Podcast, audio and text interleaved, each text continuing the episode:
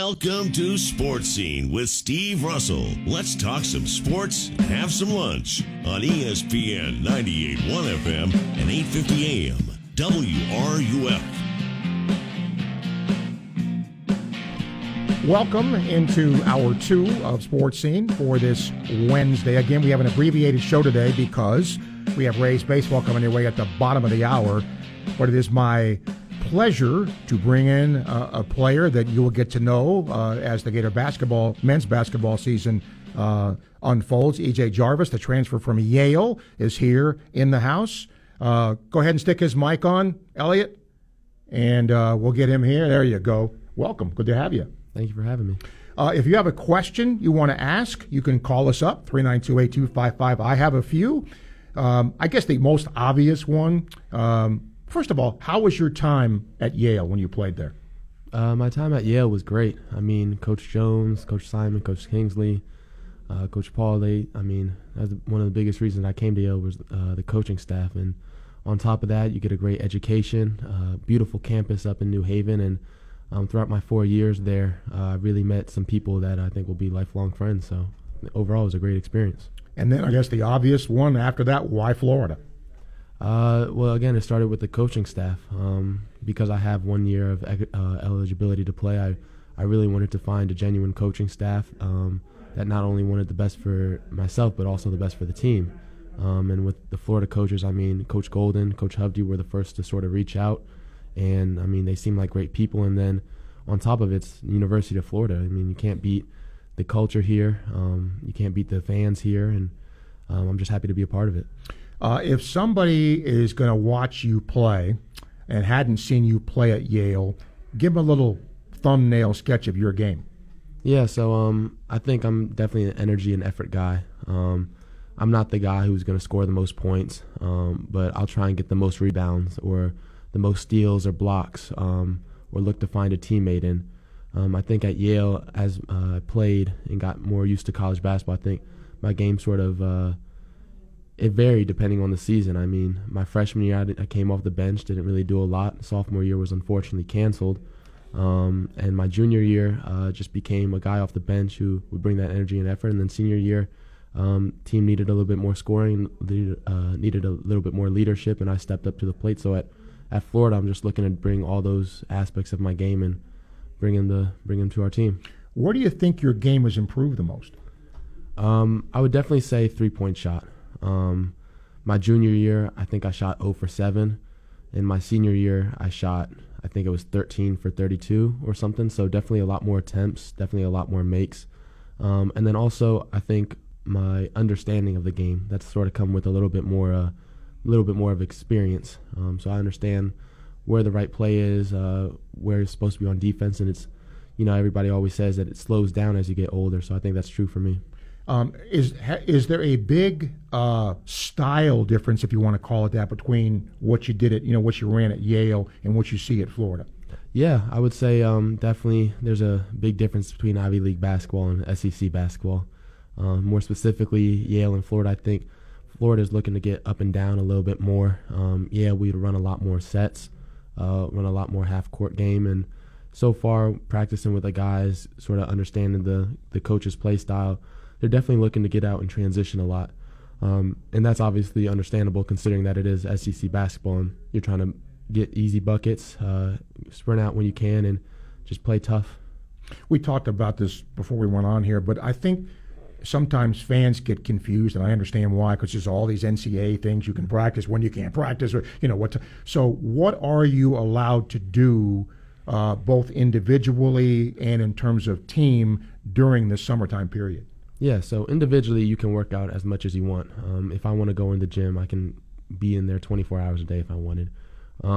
As a team, though, for the last couple of weeks we've been practicing together, playing pickup in the weight room, and we have a certain amount of time per the NCAA rule, so obviously we don't go over that. But just in the allotted time that we've had, I can definitely see that the coaches recruited a good group of guys.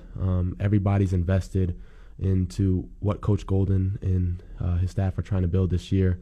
It's been really intense. This is my first summer working out with the team just because Ivy League rules said we couldn't. So I'm definitely getting to see what it's like to be at this high major conference level, and it's definitely I've definitely learned a lot from this summer, and I'm really happy that I got to experience this. What are your impressions of Coach Golden?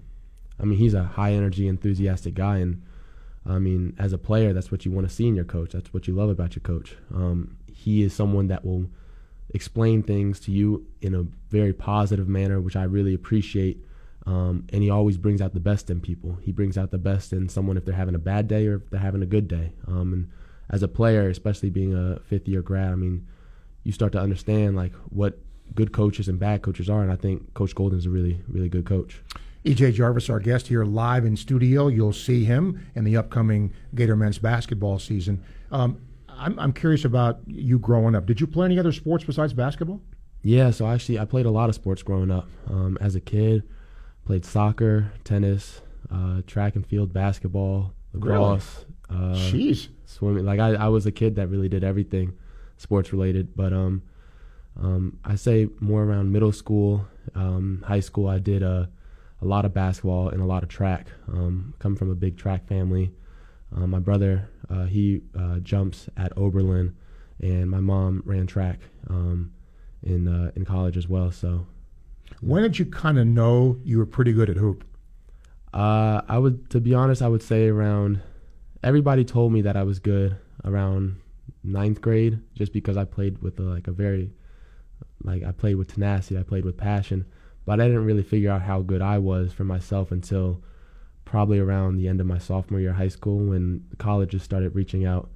And that's when I started thinking about, maybe I could play in college basketball and see where it goes from there. And both my parents, my mom and my dad, I've always emphasized, academics are they'll get you far in life. And that's why I ended up choosing Yale.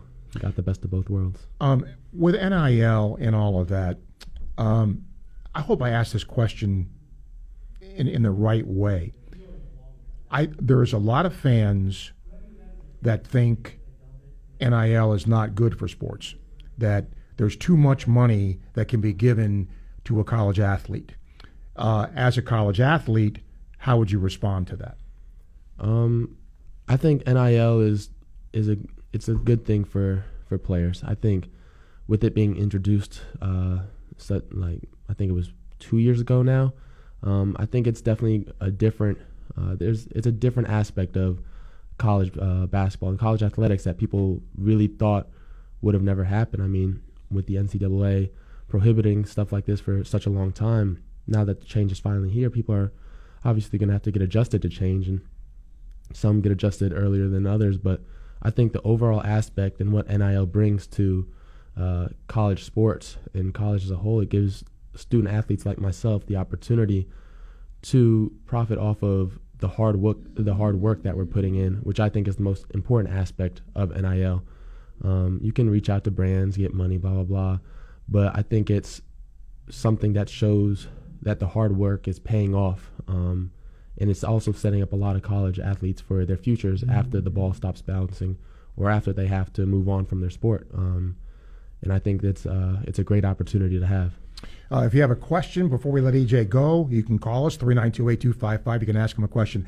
After hoops, what do you want to do in terms of vocation and, later on?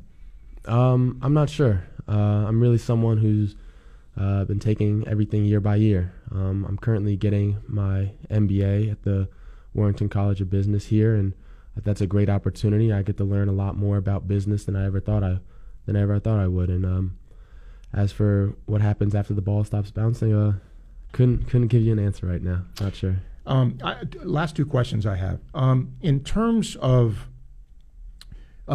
you mentioned the COVID year, and thank goodness that's behind us now. But what was it like for you as an athlete to have to go through that and have all of that happen to you? That's a question I've been asked a lot.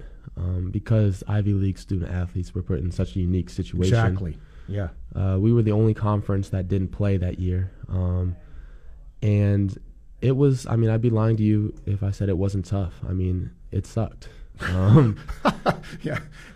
And during that year, I really, after not playing at all my freshman year and not even knowing when a season would happen, I think that was the most invested I ever was into basketball.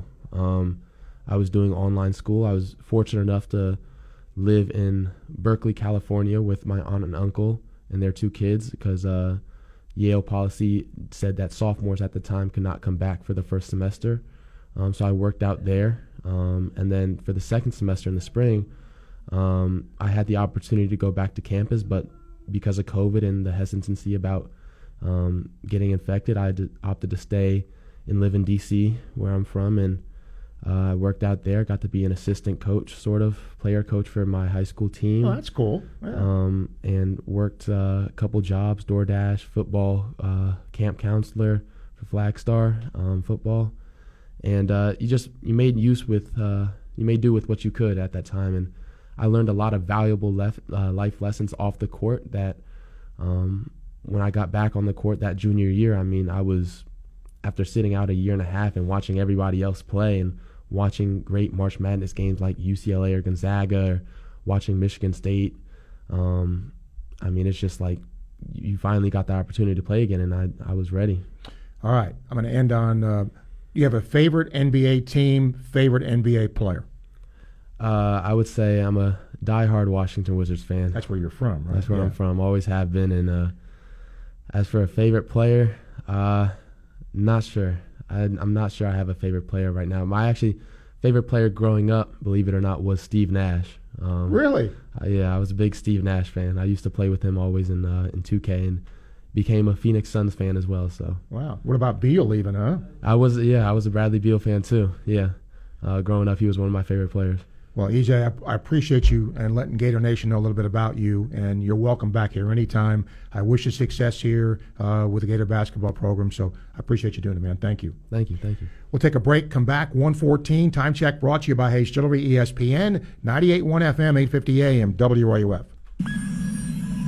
Gainesville Sports Center, here's what's trending now on ESPN, 98.1 FM, 850 AM, WRUF. Good afternoon, I'm Matt Maddox. The third day of SEC Media Day is underway, and Coach Billy Napier will address the media at 2 p.m.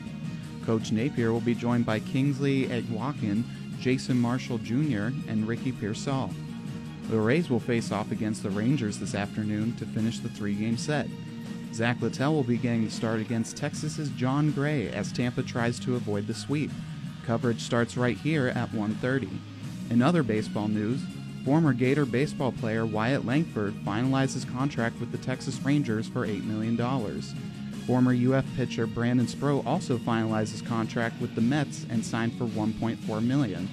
That's your Gator Sports Center. I'm Matt Maddox. ESPN 98.1 FM, 850 AM, WRUF.